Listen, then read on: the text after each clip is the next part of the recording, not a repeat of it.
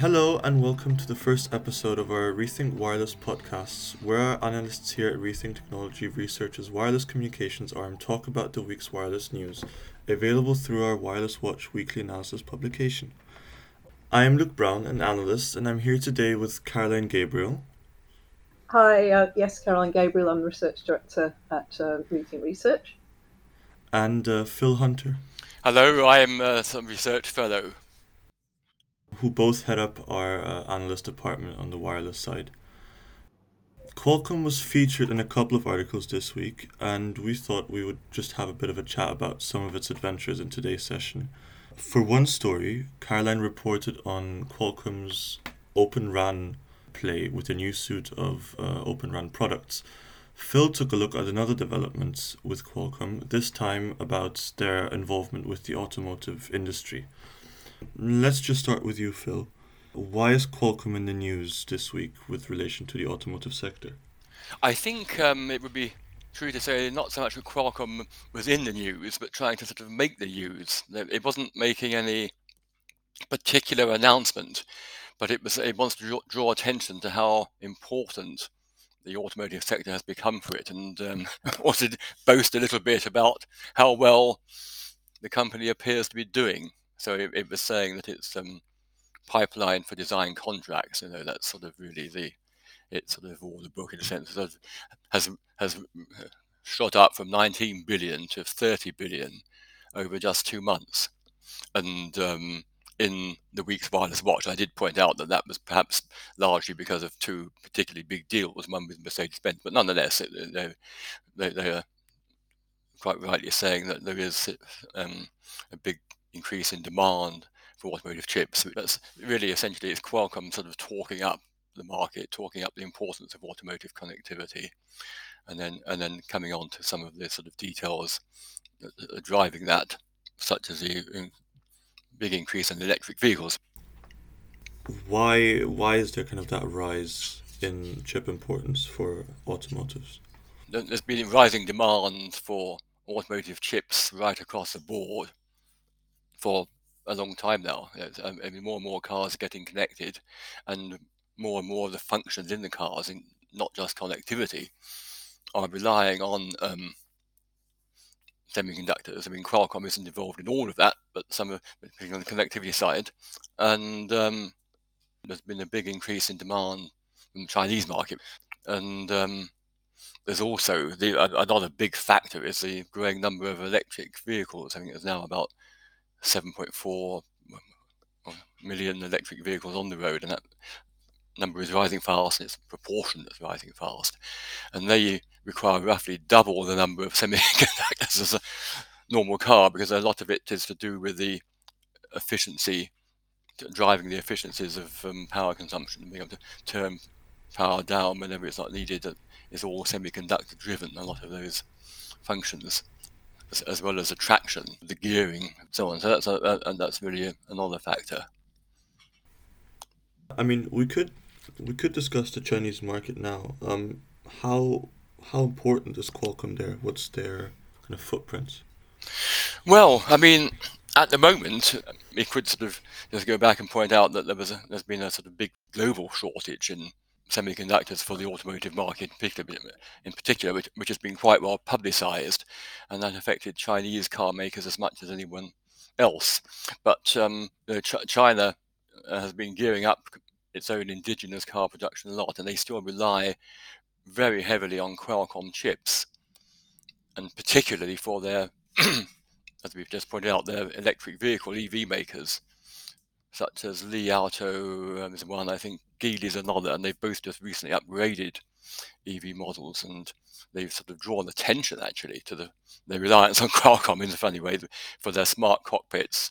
And they mentioned um, one of the Snapdragon chips, um, the S A eight one five five P, I think, and part of this, and that's part of Qualcomm's seven nanometer process range of semiconductors specifically for the automotive sector, and it's the company's most advanced, and and those are being heavily required by China, and they haven't really managed to sort of um, move to indigenous suppliers for the top end chips in particular, I would say. So Qualcomm is you know, is very important for the Chinese automotive market.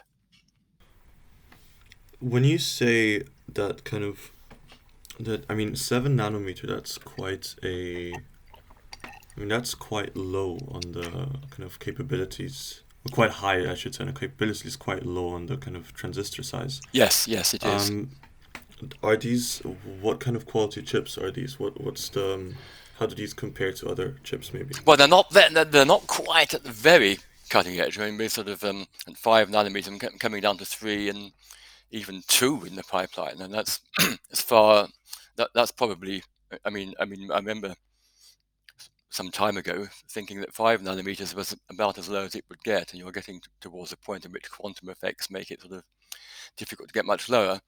So I don't, I, I think we are sort of getting close to the end of the road there, and I think um, that's why, of course, quantum computing, as you know, is sort of um, beginning to figure increasingly in Qualcomm's plans, which is something that we could talk about a lot of time. Yes. Maybe, yeah. but, um, but so seven nanometers is low, but it's not at the very cutting ed- edge yet. It is where some of the top-end smartphone chips are, in iPhones and Samsung models and so on. So um, I think that's the. If we say there's a bit of a dependence there on, in the Chinese market, on Qualcomm chips, um, how, I mean, wouldn't wouldn't that problem be replicated in other sectors, in the handheld maybe? Uh, yes, I think it would. I, I, I, I, yeah, I mean, we were talking about automotive here, but I mean, the same applies to a lot of sectors. I mean, um, we were going to come on to discuss Qualcomm's overall status in the market, and um, I think. Um, The story might be that, because I, I think you were going to ask something about Qualcomm's status in the chip. Yeah, like, yeah. How how does it wait waiting?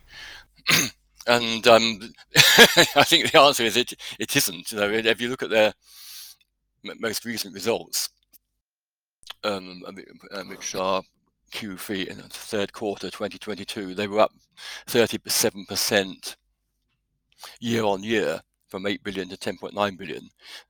So that doesn't uh, that doesn't suggest that it's a company sort of whose influence is waning. But I think they're, they're certainly coming under growing pressure, in, and there's a certain amount of saturation in the perhaps um, top-end smartphone area. So that's one reason why automotive is important to them. And of course, the whole IoT, Internet of Things arena, is also one where. Um,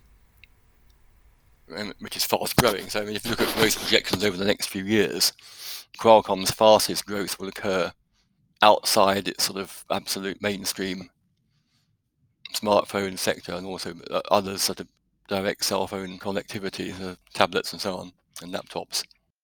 If there is a widespread industry dependence in the automotive um, on Qualcomm, Qualcomm is still heavily involved in handheld um, chips. But I understand that's changing a bit. Yeah, is is that kind of a, a process or a development that we will also see spreading to the automotive? Uh yes, possibly. I mean, um, I mean, I mean, in, in the automotive sector, there's, there, there there are some unique features of the. I mean, one of them is sort of the growing need for local communication between roadside infrastructure, other vehicles, and even systems that might that pedestrians might hold, and um, that communication isn't sort of um, facilitated particularly effectively by this sort of public cellular network, and that's why we have this sort of um, side-link communication, which is a sort of parallel aspect of communication within the cellular V two X, that's vehicle to everything. Um, architecture, and that requires chips that are, are different from what you would put in handhelds, and, um, and and where Qualcomm is indeed one of the leaders in the field. Is there any risk of people coming up, coming and saying, "Okay, we'll just make our own chips now. We, we don't need this dependence," especially considering everyone knows that there'll be a, a chip demand, especially for that V two X, for those kind of use cases? Yes, I mean. We haven't seen too much of that. I mean, I think even the larger automotive companies don't really want to be getting too, into silicon just yet. But we have seen some internet connectivity in vehicles has been sort of provided in partnership with mobile operators, and that's led to some manufacturers, especially in Europe, where cross-border driving is sort of more more common. So, sort of becoming concerned um, over over dependence on operators and, and the SIM cards that they provide. That's leading towards growing interest in embedded SIMs and perhaps even ultimately integrated SIMs. Really more embedded SIMs in vehicles. Although we've seen Mercedes part IDEMIA in France to sort of um, develop an eSIM capability in their future vehicles, for example, which they think will give them more control over the connectivity in their vehicles. And I, I think I think I think that's definitely a trend that we're going to be seeing. Other major automotive manufacturers or O E Ms, if you like, sort of um, moving in that direction. We, I think, in the article you also touched on, was it Infineon and STMicroelectronics and their work on on car chips. How would you kind of rate that in the context, or how would you, how do you think that's kind of fits into the, the picture? Well, I mean, I, I mean, I mean, I mean, there's um, a huge number of opportunities in um, the automotive sector for various chip makers. I mean, I mean, I mean, the chip industry is sort of vertically integrated, where you've got the sort of um, fabricators, where T S M C and Samsung are dominant. You've got the platforms like ARM, and then you've got and then you've got this sort of silicon design people like Qualcomm. And of course, STMicro um, coming to that category, growing in the automotive sector.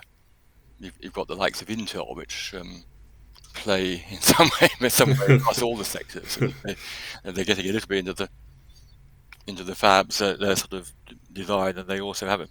They also compete on the platform level. But anyway, that's another matter. I think you will see the automotive sector becoming increasingly um, targeted by a number of companies that perhaps haven't been sort of noted for their presence there before. Well, okay, it seems like that's going to be an interesting development. Well, one, one which will be following in Wireless Watch over the exactly, coming yeah. months and years. Yeah. So if you want to find out more about that, come back next week. Yeah. Okay, well, thank you, Phil, for for those insights. Um, if we move now on to you, Caroline, you also wrote, like everyone else, a piece on Qualcomm this week. What happened there this week? What what kind of what was the announcement that you wrote about? Yeah, sure. Um, Qualcomm announced that it started sampling um, two quite important new chips, uh, which are its X one hundred five G R A N accelerator card and its Q R U one hundred five G R A N platform. Um, these are significant in quite a few ways, both for Qualcomm and for the, uh, the the mobile industry. They were originally announced a couple of years ago, um, but now they're reaching sampling, uh, more or less on schedule, uh, which is um, quite a major achievement with a, a brand new chip. This chip's been built from scratch, unlike some uh, chips that can be kind of um, adaptations of previous products. So, so getting it to sample in, uh, on schedule is is a very good sign for um, all stakeholders who are supporting Open R A N, because really Qualcomm is bringing um, a, a platform that uh, it hopes will um, make it easier, more robust to deploy um, Open R A N in a, in a macro cell environment. For Qualcomm itself, This this is quite notable. Um, Qualcomm, it, it, their core business is in chips for mobile devices, smartphones.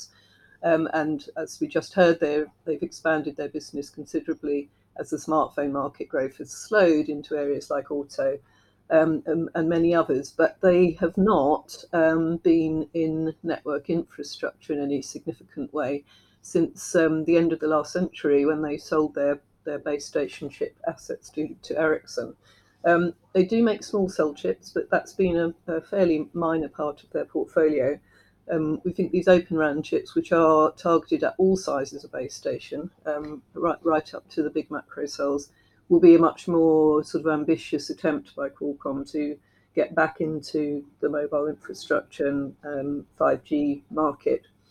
So it, it's important for them, um, but it's also important for, for Open R A N. One of the, the big challenges in Open R A N is having chips that can actually support the extremely demanding um, functions and processes that get take that take place um, in a five G macro R A N, um, particularly at the lower level layers um, of the network functions, or we call um, layers one and two. And when those layer one functions, that's the physical layer of the network, um, when those are virtualized, as they can be within an open R A N, or, or at least some of them can be, um, this causes a, an enormous processing load, um, which is, with current technology, really impossible to support uh, using uh, standard central processing units, such as an Intel x eighty-six, for instance. Um, these uh, these tasks have to be um, offloaded onto a much more specialized chip, an accelerator chip. Um, and various companies are trying to, to make these accelerators. The importance of Qualcomm um, producing them is that this is a, an enormous company with huge um, ability to move the mobile ecosystem. Um, it has it has strong uh, connections throughout the, um, the the five G industry, um, and also, unlike some of the more specialised chip makers, it has the sort of luxury of of time. Um, if this chip takes a while to to perform optimally, which it, it may well do, even though it's now sampling, Um, Qualcomm's business will, will survive that hiatus. So we believe it's putting a lot of time and effort into making a, rough, a robust platform that can support the more demanding um, Open R A N base stations, which to date um, have largely not really been commercially viable unless they're running on proprietary uh, silicon that, that comes from the vendors. Some of these computationally intensive um, tasks, what, what can we imagine here? Would this be more in the, what direction would this would this go into for Open R A N? Yes, we were looking at tasks, um, as I say, in the physical layer. There are various um, architectures for a virtualized R A N where you, you can split the functions uh, between a radio unit, which is a physical appliance um, that runs on specialized silicon, and Qualcomm is making chips for that as well. Um, but you can also run some of them mm. in virtual mode on Uh, an element called a distributed unit, which in theory, as I said, could run on, on off-the-shelf silicon, but really needs significant um, acceleration. The sort of, in the Open R A N um, architecture as defined by the O R A N Alliance, the physical layer functions are split. Um, some of them are still on the radio unit and some are on the distributed unit. But even the ones that are on the distributed unit um, are extremely uh, computationally intensive. Um, Good examples would be um, beamforming. If you're using high frequency spectrum or even mid-range spectrum like three and a half gig, um, and particularly if you're using it with large antenna arrays, um, then there is a vast amount of computation. I mean, you know, up to fifty times more than you had in a typical uh, four G network. Um, so clearly, uh, if you wanted to do that Uh, purely on standard processors, you, you basically need a supercomputer at your cell site, which is not very efficient in either cost or power. Could we maybe talk about the importance of this kind of massive MIMO capability for Open R A N? Is is that something that's held the industry back in recent uh, years, maybe? Yeah, I mean, this is critical to whether Open R A N will be sort of commercially deployable in high-end macro cells.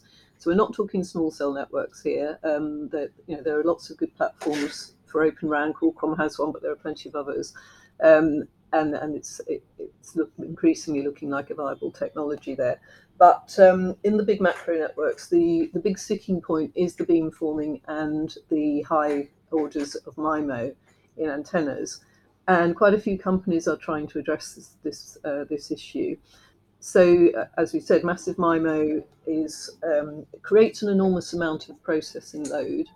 And probably three or four years ago, we'd have expected massive MIMO to be adopted far more slowly than it has been. So it seemed to be a technology that was interesting, but was um, a problem that could be solved relatively slowly over a period of years, except in just a few countries that have been very advanced with it, like, for instance, Japan.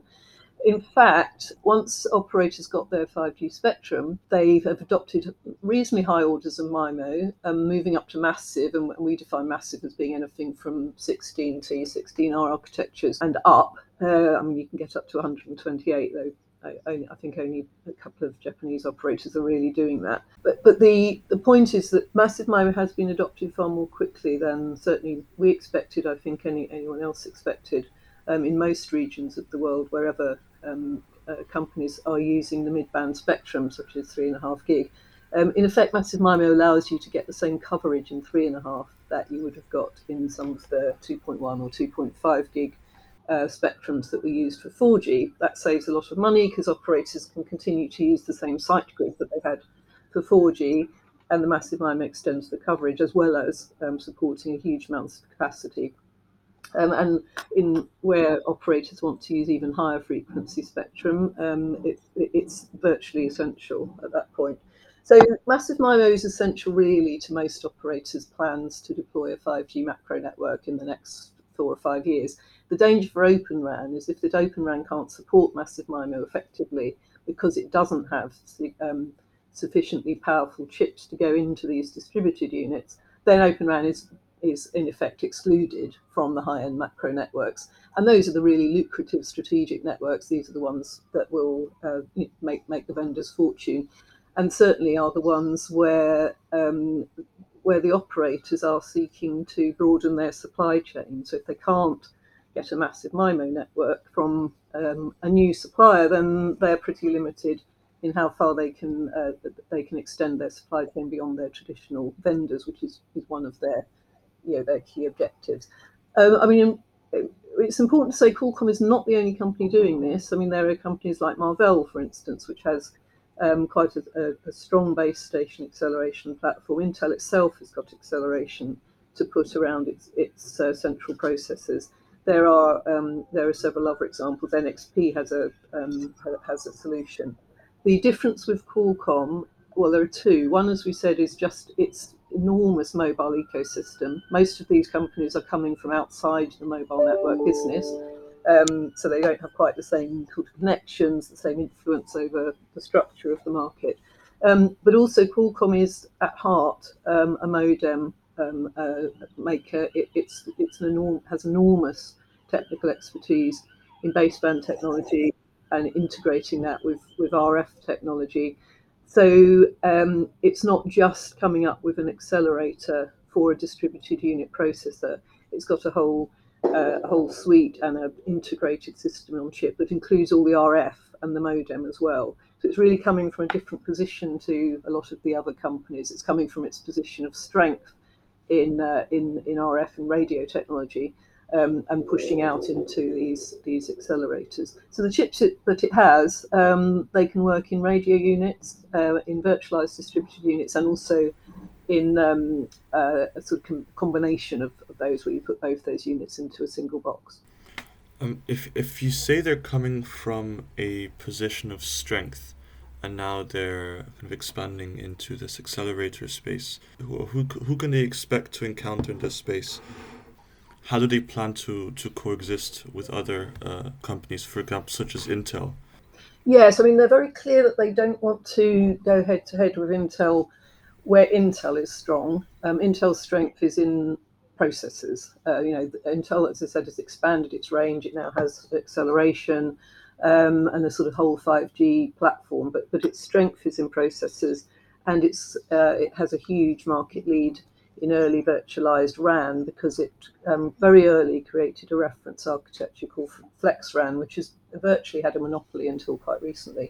So Intel is in a strong position as long as the base station can run most of its functions well on, on a high, high-end processor, like a, a, a big Xeon. Um, Qualcomm also, um, a few years ago, um, got into the processor business, but um, but backed away from it. It did not succeed in that business, and I think for now, at least, it's accepted that that's not its strength. There's no point going up against Intel, Marvell, the big processor makers in, in their heartland. So what Qualcomm is doing is starting, as you say, in, in the area where it has differentiated strengths. Um, so I think in terms of Intel, it will be very happy for Intel or the other processor makers to provide the platforms for the virtualized R A N or the Open R A N, where they don't need all this um, very, very high levels of acceleration, uh, real-time response. So the higher layers of the network, um, layers three and up, those processors are, are not nearly as demanding. They they can certainly sit on um, a server based on off-the-shelf processing. It doesn't really hurt Qualcomm if those come from Intel or, or anybody else. Um, what Qualcomm, I think, strategically is doing with Intel is trying to keep them away from uh, the, the distributed unit, away from acceleration, away from the radio units. These are the really high-performance, high-value parts of the of the RAM, um, and these are areas where it will be far more difficult for Um, a merchant chip company to take on the, the chips that are made by the, the R A N vendors. And, you know, we have to remember that nearly all processing in base stations currently uh, of any architecture is done on chips that are designed by Ericsson, um, Nokia, Huawei, and so on. Um, and Qualcomm probably has the best shot among the merchant chip makers of challenging the performance of, say, an Ericsson silicon um, platform, which is very, very optimized for what it does. It's designed particularly for the R A N. So Qualcomm has a double challenge. One is to convince um, the, the big vendors that its chips could be a better choice than what they've developed in-house. And the other is to try and confine Intel to its uh, to its servers, to the areas where it does well, and not let it move um, into providing the entire R A N platform. In, in that kind of efforts, um... To, to kind of carve out their own space there, safe from Intel and, and who else, whatnot. Are they, who else are they um, working with here? Because I imagine that can't be a one company job, I guess. Um, the platform is a one company job. I mean, Qualcomm is, is a very, very big company and spends a very large percentage of its um, its revenue on, on R and D, makes a lot of money from licensing the, the patents that come from that. So Um, but you're right, Qualcomm, to succeed in this market, needs to work within an ecosystem. It needs to obviously persuade um, base station makers uh, to, to trial its chips. At the minute, a lot of that's being driven by the operators, and, and early um, operators who are doing early trials of Open R A N are getting quite actively involved in uh, wanting to trial certain chip um, chip architectures. But once the market moves to commercial scale, the operators will generally get a lot less interested in uh, which processors are in the products, you know, providing that the products are working for them. Um, so by then, they will need to have um, really signed up uh, deals with, with some of the, the big equipment makers that are supporting Open R A N. And too early to see how that will go at scale, as it's, it's a big step from trials to, um, to big contracts, of course. Um, I think the important Uh, partnership for Qualcomm at the minute um, is with Vodafone. Qualcomm isn't naturally a partnership company. I mean, it's a company that excels in, in developing its own um, technology and building an ecosystem around itself. But it is, does seem to recognise that in Open R A N, you know, part of the attraction for operators is that there is a broader innovation base. Um, so uh, Vodafone and Qualcomm have a joint venture to develop Open R A N chips. Um, they're basically based around the technology that Qualcomm's commercialising here, um, but they're specifically um, sort of tailored for various projects that Vodafone has running in its R and D labs. Um, and Vodafone has, has got a lot of chip partners and is trying to build a very open um, chip reference architecture for Open R A N. Something that there's a fear among some operators that the there may be a very open platform for the base stations, as in lots of vendors providing the hardware and the software for the distributed units and the central units and the radio units, but that underneath all this there could be only one or two chip makers, which which gives another point of, of lock-in. So Vodafone is really pushing a sort of um, open chip platform, but significantly it, it's chose as its primary partner in that effort, um, not Intel but Qualcomm. Um, so that's given Qualcomm a, a great deal of Um, sort of credibility in the Open R A N market, and also access to um, to really quite a, a big uh, initiative that Vodafone has running in its labs in Spain. So are Vodafone keen to share that, um, or these kind of insights and this collaboration, are they keen to share that with the rest of the ecosystem? Yes, the idea is is to drive a, um, an open platform that would be adopted by, um, you know, in, in Vodafone's dream, everybody Um, in the open R A N industry, and uh, and obviously there are other efforts to do similar things, but the Vodafone one is the um, is probably the most specifically focused on on the chip layer, um, and also it's it's the one that has uh, Qualcomm rather than Intel at its heart. Intel has quite a lot of Open R A N related alliances of its own, um, but, uh, uh, but but this is the big one for Qualcomm. Um, you also mentioned Mavenir as a partner for Qualcomm. What happened there? Yes, Mavenir is one of the the vendors that is um, that is trialing um, using the, the Qualcomm platform. I mean, they'd be a good example of a sort of target customer for Qualcomm earlier early on. Um, Mavenir is, you know, one of the challenger vendors. It's it's trying to um, it's trying to really uh, get a credible offering for the macro cell, um, for the massive MIMO. They've done some development um, in-house, and they're working with various radio partners to uh, to try and get to that. But but it, it's an enormous step for um, a, a relatively small company to be able to uh, develop a platform that can compete with what's developed by uh, by the big vendors. And that's not just Ericsson, Nokia, and Huawei. It's companies like N E C, which is relatively small in the global R A N market, but has decades of extremely high-end experience in um, in radio. Um, so, uh, so their massive MIMO units are, are looking very, very credible. So um, partnerships for a company like Mavenir are very important. That they can, and this is, you know, Qualcomm's aim, or the aim of any merchant chip maker, is is to make it quicker and easier for a company like Mavenir to develop a fully fledged um, macro uh, uh, macro R A N offering without having to develop and, and optimize the silicon themselves as a traditional vendor would have done. So um, Mavenir is probably the, the challenger that's the most ambitious about getting into the macro network quite quickly and is putting a lot of resource that way. So I think the the Qualcomm partnership will be very important to Mavenir. I doubt if it will be very important to Qualcomm in volume terms, at least not for, for some years, but um, but it will be a very very useful partnership, very um, important trials and developments that will help Qualcomm um, put its technology through its paces and, you know, make sure it's it's running optimally. Okay, well, thank you very much for your wisdom on this piece as well. Well, I actually want to thank both of you again for sharing uh, your knowledge on Qualcomm today. I'd also like to thank everyone else for listening. We hope you enjoyed this episode of the Wireless Watch podcast. And of course, we'd, we'll hope that you will join us again next week. Thank you, and uh, it's bye-bye from me. Thank you very much, and thanks, Luke. And thank you from me.